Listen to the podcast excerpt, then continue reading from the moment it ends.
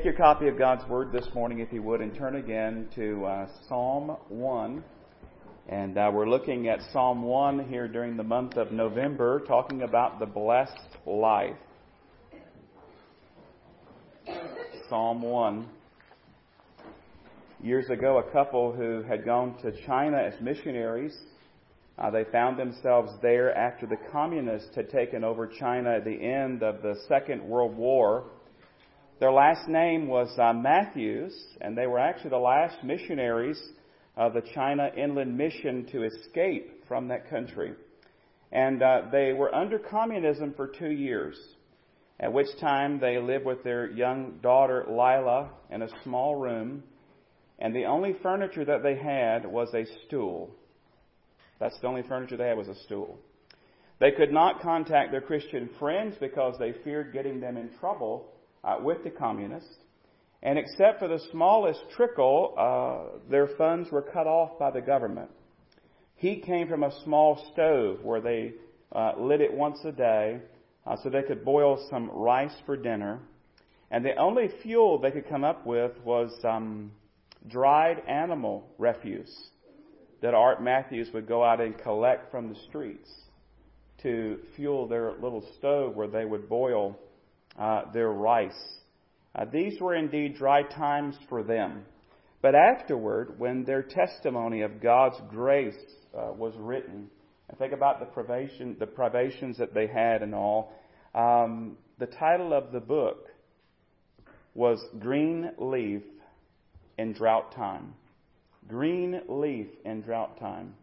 You think about that. How in the world could you describe such horrible conditions as a green leaf in drought times? Well, the answer lies in our passage before us here in Psalm 1. And I want to read it again. And I told you last time that I'm reading this because many of us memorized it this way and learned it. So I'm reading it from the King James this morning, where it says in Psalm 1 Blessed is the man that walketh not in the counsel of the ungodly, nor standeth in the way of sinners, nor sitteth in the seat of the scornful, but his delight is in the law of the Lord, and in his law doth he meditate day and night. And he shall be like a tree planted by the rivers of water, that bringeth forth his fruit in his season. His leaf also shall not wither, and whatsoever he doeth shall prosper. The ungodly are not so, but are like the chaff which the wind driveth away. Therefore the ungodly shall not stand in the judgment, nor sinners in the congregation of the righteous. For the Lord knoweth the way of the righteous, but the way of the ungodly shall perish. Last time we looked at verse 1 and we learned the lesson that we need to be careful. We need to be careful uh, as to who we listen to. Because there are a lot of messages and a lot of things coming our way, and a lot of those messages are not in line with God's Word and God's will. And we said at the end of our time last time that we needed a filter, as it were, to help us with all of these messages coming, all these things coming at us, to filter out the good from the bad. And that filter, beloved, is the Word of God. The Spirit of God takes the Word of God and helps us to properly filter all the messages, the words, the things that are, we're bombarded with on a daily basis. But you know what I found? When it comes to a filter, it only works when it's installed. Doesn't matter what kind of filter we're talking about.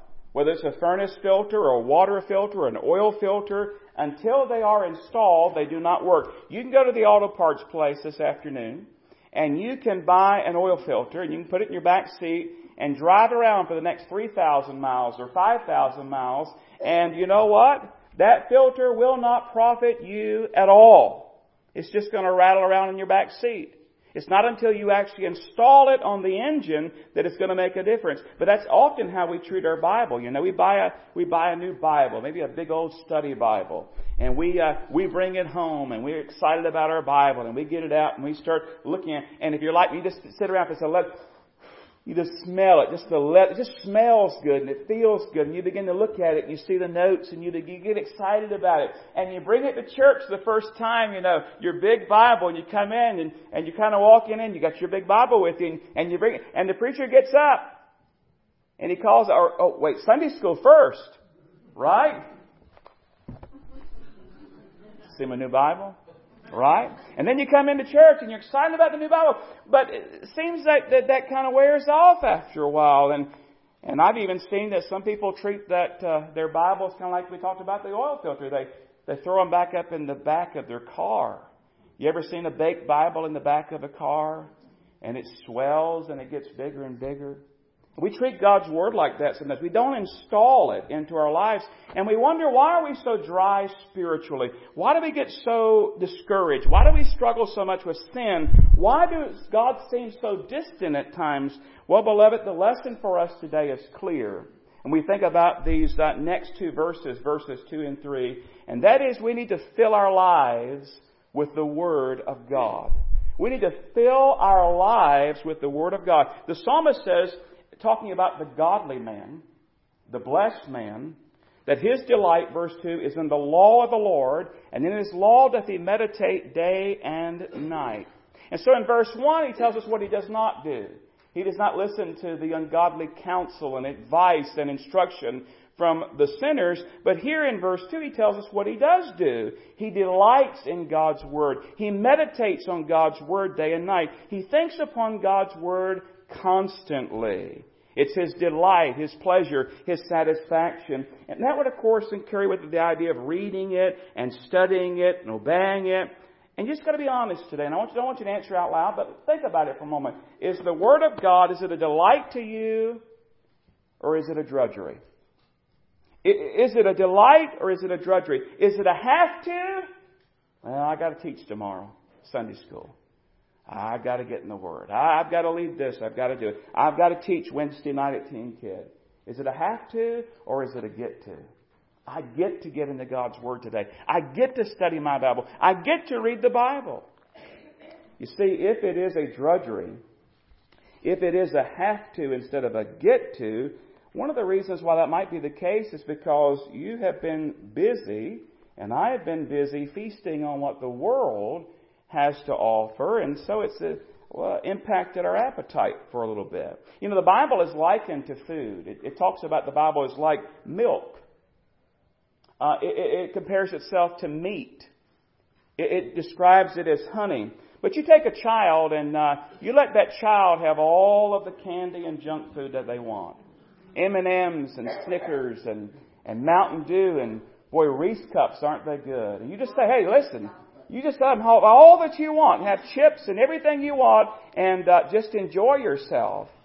And then let's say you let them feast on it. About 10 minutes later, you sit them down for a good meal of roast beef and potatoes and onions and carrots. And you know what's going to happen? What are they going to say? I'm not hungry. I, I don't want to eat. Ew.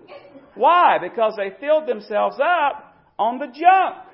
And because they filled themselves up on the junk, they have no appetite whatsoever for that which is good and nutritious and wholesome and that will actually help them in their life. And how many times are we like that, beloved? We fill ourselves up with the world's junk and we take all this time and we look at all these TVs and movies and all these things. We just constantly just take it in. And then it says, you know what? Well, it's Bible time. Well, you know what? I don't really feel like reading my Bible.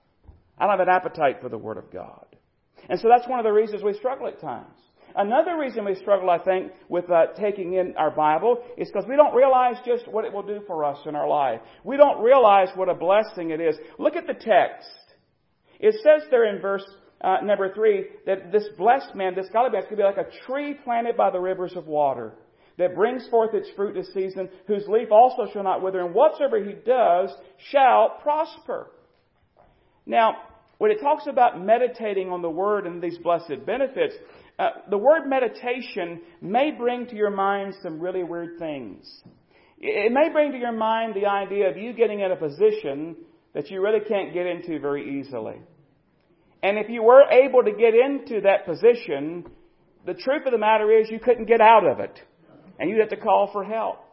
Because we think about meditation, people think about you're, you're there and you're, you're chanting mantras or you're doing all these kinds of things and you're emptying your mind. But beloved, that's not what it talk, is talking about here when it says the godly man, the godly woman meditates on the Word of God. You see, it's not an idea of emptying your mind. To meditate on the Word of God means to fill your mind with the Word of God. Not empty it, but fill it up with the Word of God. And the great thing about it is you can meditate on the Bible whether you're working or driving, when you're going to sleep at night, when you're waking up in the morning, when you're taking a shower, you're putting up your makeup, when you're fixing your hair. You see, to meditate means to think intently upon. And it often helps to really get familiar with the passage, even memorize it. And so, for instance, you might want to meditate on Psalm 1. And so you begin memorizing it, and you begin saying, Blessed is the man. And so you just work on that one. Blessed is the man, blessed, blessed is the man. You think about the idea of being blessed. You begin to kind of meditate on it. It has the idea, and I know we're out in the country, so this is helpful. It has the idea of the cow chewing the cud. Now, I'll show you that. Some of you want to go to Chick fil A, but hey, they're closed today. So, anyway, uh, the cow chewing the cud. And, and it's not a pleasant idea, but you know what a cow does? They eat, and then they swallow, and then they burp up that grass, and they chew it again. And they want to get all the moisture out of that. And that's the idea of meditating. It's the idea of chewing on it, of thinking on it, of running it through our minds, of spending time really, really pondering the Word of God, to mull over the Scripture. In my study, I found that the words mull and mill and meal all come from the same Old English word meaning to pulverize corn in a grinder. And so it's the idea of, uh, if you will, pondering pulverizing it in the millstones of your mind, of getting everything you can out of the Word of God. Daryl likes to use the word ponderize. so sometimes say that to me around here. The Hebrew word, by the way, for meditate here is the imperfect tense. Isn't that a blessing? Aren't you glad you came today to hear that? What does that mean? Well, it just simply means this. It means continuous action. It means ongoing action. It means you don't just meditate once. It means that you continually think about it. You continually meditate upon it. In fact, that word in the Hebrew, it means to murmur. To murmur. To speak. To study. To talk. To utter. It's the idea of keeping the Word of God on our minds and our hearts and, and our lips. Uh, meditation includes audible recitation, they tell me. That is speaking God's Word aloud. And so you might be just saying, Blessed is the man that walketh not. And so you're meditating. It's coming out your lips. It's on your heart. It's on your mind. Now think about it. If you keep the Word of God in your heart memorized, in your mouth speaking it, in your mind meditating upon it, do you see how it becomes a filter to protect you from all the false voices that are screaming at you every single day? Why? Because you're busy meditating on the Word. And you've got the truth. And the Spirit of God who indwells every believer takes the Word of God and helps us to know the will of God and the ways of God. Now listen, your spiritual growth will never rise above your Bible engagement, your time in the Word of God. If you're going to grow spiritually, if you're going to grow in your Christian life, you've got to be taking in the Word of God. So let's examine ourselves. Ask yourself this question. How much Ask yourself this question How much am I really interacting with the Word of God? How much am I really interacting with the Word of God? Now, you can already say, listen, I'm in church this morning. Maybe you're here for Sunday school, so you've, you've taken in the Word in Sunday school. You're taking in the Word right now. But what about the rest of the time? Maybe you come on Wednesday nights. But are you, throughout the week, interacting with the Word of God? Are you taking it in? I said we need to fill our lives with the Word of God. Let me tell you about another missionary. His name was Geoffrey Bull. Um, he was a British missionary to, Tibet.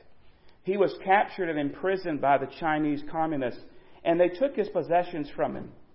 Uh, they threw him in a series of prisons and even robbed him of his Bible. And his captors seemed determined to make the missionary suffer. And for three years, he faced extreme temperatures. He faced miserable physical conditions. He faced bodily abuse and starvation. Uh, he was subjected to such mental and psychological torture that he feared himself that he would go insane. That's how much he suffered at the hands of his captors. And so you say, well, how did he keep his peace? How did he keep his sanity? How did he keep his mind? He had no Bible. He couldn't open it up. He couldn't read it. He couldn't have it there in his hands. But he studied the Bible all of his life. So you know what he did? He began to systematically go over the scripture in his mind.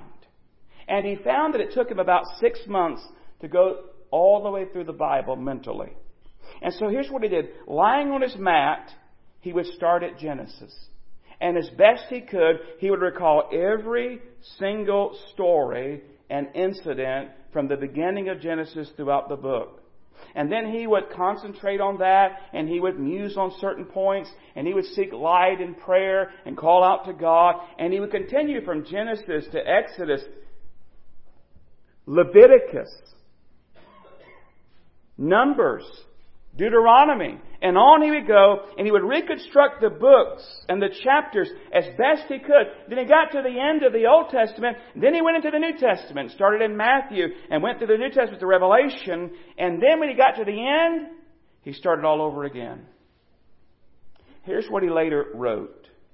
He said, The strength received through this meditation was, I believe, a vital factor in bringing me through kept by faith to the very end. End quote. Now, let me ask you something. It's a humbling question. Some of you have been in church all of your life. You were blessed. You had a mom or a dad or grandma and grandpa. They brought you to church. Maybe you're here from cradle roll or you're in church from cradle roll. And you remember you grew up in church and you grew up in Sunday school and you grew up maybe in RAs or GAs or mission friends or you're in TeamKid or whatever. And you, your life, you, all you've known, you've known church and you've known the Bible and maybe you read Bible stories uh, as a child. You're taught to pray. But think about how much of the Word of God do you really know? Let me ask you a question. How far would you get if you had to reconstruct the Bible beginning in Genesis chapter 1 and verse 1 from memory? How far would you get? I don't know about you, but sometimes I think, boy, well, get, get, get to know my Bible. But then I ask that question, and I think, my word, do I really know my Bible at all? Now listen, I'm not here to discourage you. I'm not here to beat you up. I'm here to challenge you and challenge me to think upon the Word of God constantly, to meditate on the Word, just to fill our lives with the Word of God. Why? Because I want to bless you. Because we're talking about the blessed life. And I want you to consider the benefits, beloved, Consider the benefits of such a practice. Verse 3 says, He shall be like a tree planted by the rivers of water that bringeth forth his fruit this season. His leaf also shall not wither, and whatsoever he doeth shall prosper. He, that is the blessed man, implied the blessed woman, who delights in the word and meditates on the word day and night. Look at the blessed benefits. They're likened to a tree. Likened to a tree. Now, when you study it out, beloved, because of the mostly arid terrain of Israel, such a, a lush tree serves as a fitting symbol of blessing in the Old Testament. It's a tree. And it's not just a tree that's there that popped up on its own. It says it's like a tree planted, literally transplanted, planted by God Himself. A reminder of our salvation. Planted by God. Let me just ask you, by the way, has God planted you? Has there ever been a time in your life where you recognize that you're a sinner and your sin separates you from a holy God? But God loves you so much that He sent Christ to die in your place and take your sin upon Himself. He who knew no sin became sin for you, became sin for me. And the Bible says that He, he gave His body upon that tree, shed His precious blood on the cross, and He was buried, and he arose again victorious. The Bible says that if you'll repent of your sin, turn from your sin, and place your faith in Jesus Christ, thou shalt be born again. He'll forgive you of your sin and give you a home in heaven and a peace and a joy that you can receive no other way. And so, beloved, I want to ask you today do you know the Lord Jesus as your Savior? Have you been planted by God? Well, here we are it says some more of the benefits here, transplanted. In fact, Matthew 15, 13, the Lord Jesus says, He answered and said, Every plant which my Heavenly Father has not planted will be uprooted. And so He's like a tree. He's like a tree that's planted. Now notice where it's planted. It's planted by the rivers of water. That's the idea of abundance. Not just a little water, not just a stream of water, not just a trickle of water, but rivers of water, abundant. And it brings forth its fruit in its season. You know, fruit has seasons, right? If you don't believe me, go to the grocery store and try to find some fruit right now that's good and certain fruit. It's hard to find. What kind of fruit do we have? Galatians 5, 22 and 23. But the fruit of the Spirit is love, joy, peace, long suffering, kindness, goodness, faithfulness, gentleness, self control. Against such there is no law. Now notice the leaves of this tree, and we're almost done. It says, They shall not wither. They shall not wither. They shall not shrivel up. Remember the missionaries of the opening story that are busy cooking their little bit of rice on their stove with animal refuse, with just a stool for the furniture? That's why they could call the story Green Leaf in Drought Time. See, they were well watered by the Word of God. Notice the prosperity here. It says, Whatsoever he doeth shall prosper. Now, don't think health and wealth. Don't think uh, fancy suits and dresses and, and uh, uh, limousines and those sorts of things. Uh, prosperity there means the idea of making steady, favorable progress to, to truly succeed. Uh, and that seems like a big promise, you know, that whatever you do, does that mean, preacher, there'll be no problems and no issues? No. Remember, this is Psalm 1. This is the gateway to the Psalms. If you keep reading, you'll come to Psalm 3. and so Psalm 1, you say, whatsoever we do if shall prosper. Psalm 3 verse 1 says, Lord, how uh, they have increased who troubled me. Many are they who rise up against me. Here in Psalm 1, he's painting with a broad brush but it's the idea of true prosperity, truly succeeding in what matters in life. That is doing the will of God. I, I love the picture of the blessed man here.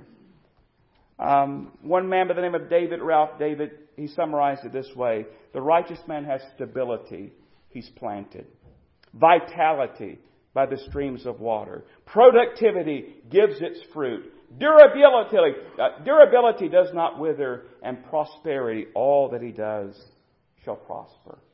Kind of reminds me of Psalm 92, verses 12 through 14. Psalm 92, 12 through 14 says, The righteous shall flourish like a palm tree. He shall grow like a cedar in Lebanon. Those who are planted in the house of the Lord shall flourish in the courts of our God. They shall still bear fruit in old age. They shall be fresh and flourishing. The King James has fat and flourishing. And that's a picture of the person who is filled with the Word of God. Now, realizing all these benefits, why would we choose not to think about the Word of God constantly? Why would we choose to ignore our Bibles and not give time to the Word of God? Well, it's costly. It means some things will have to be set aside in our lives. You have to make time to spend the Word of God. It may, that, may, it may mean there needs to be some things in our schedules that are restructured. It may mean that some priorities need to be rearranged in order to make time for the Word of God. But can I just tell you, beloved, it is a price worth paying. It was 1927. John Sung, he boarded a ship from the United States and he was bound for Shanghai. And uh, Sung had been in the States for more than seven years. And during that seven years, he had earned three degrees, including a PhD. And as the ship neared its destination, John Sung, you know what he did? He threw all of his diplomas, all of his medals, all of his fraternity keys overboard. The only thing he kept was his doctorate degree because he wanted to show it to his father. You see, he had received the Lord Jesus Christ as his Savior. And John Sung was determined to spend the rest of his life living only for that which counted for eternity. And through his ministry, many, many people living in East and Southeast Asia came to know Christ through his evangelistic ministry. You see, John Sung realized what was really important. It wasn't degrees. And by the way, there's nothing wrong with degrees. Nothing wrong with them. But John Sung realized it was the Word of God, it was the gospel, it was getting out the good news that Jesus saves that really mattered. And he had determined to spend the rest of his life doing that. And he did.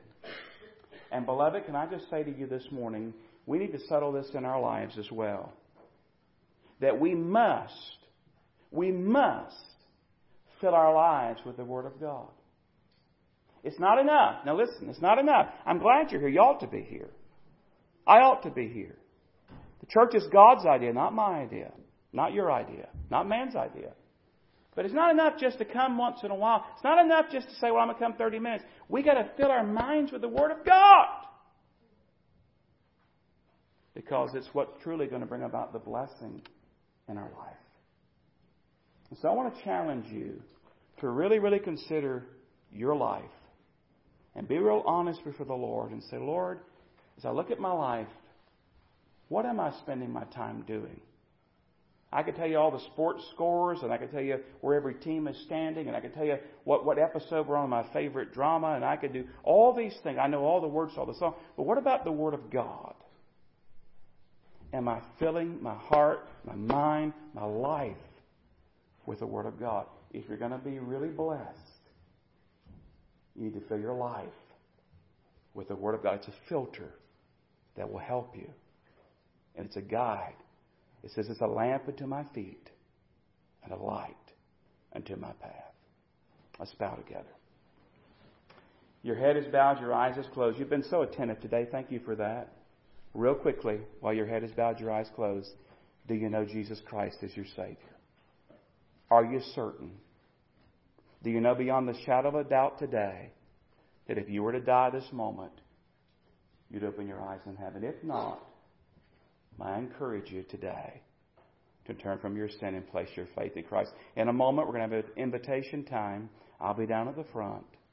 We'd love to talk with you more about the Lord Jesus and the gospel.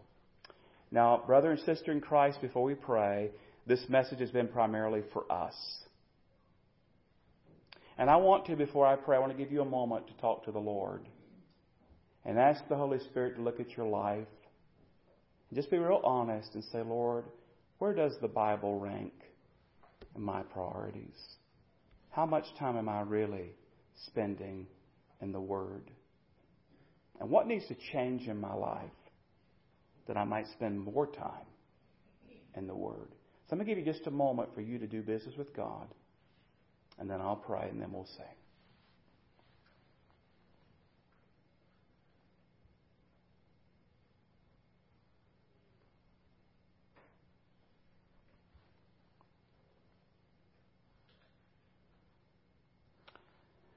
Father, we adore you today. We thank you for the word.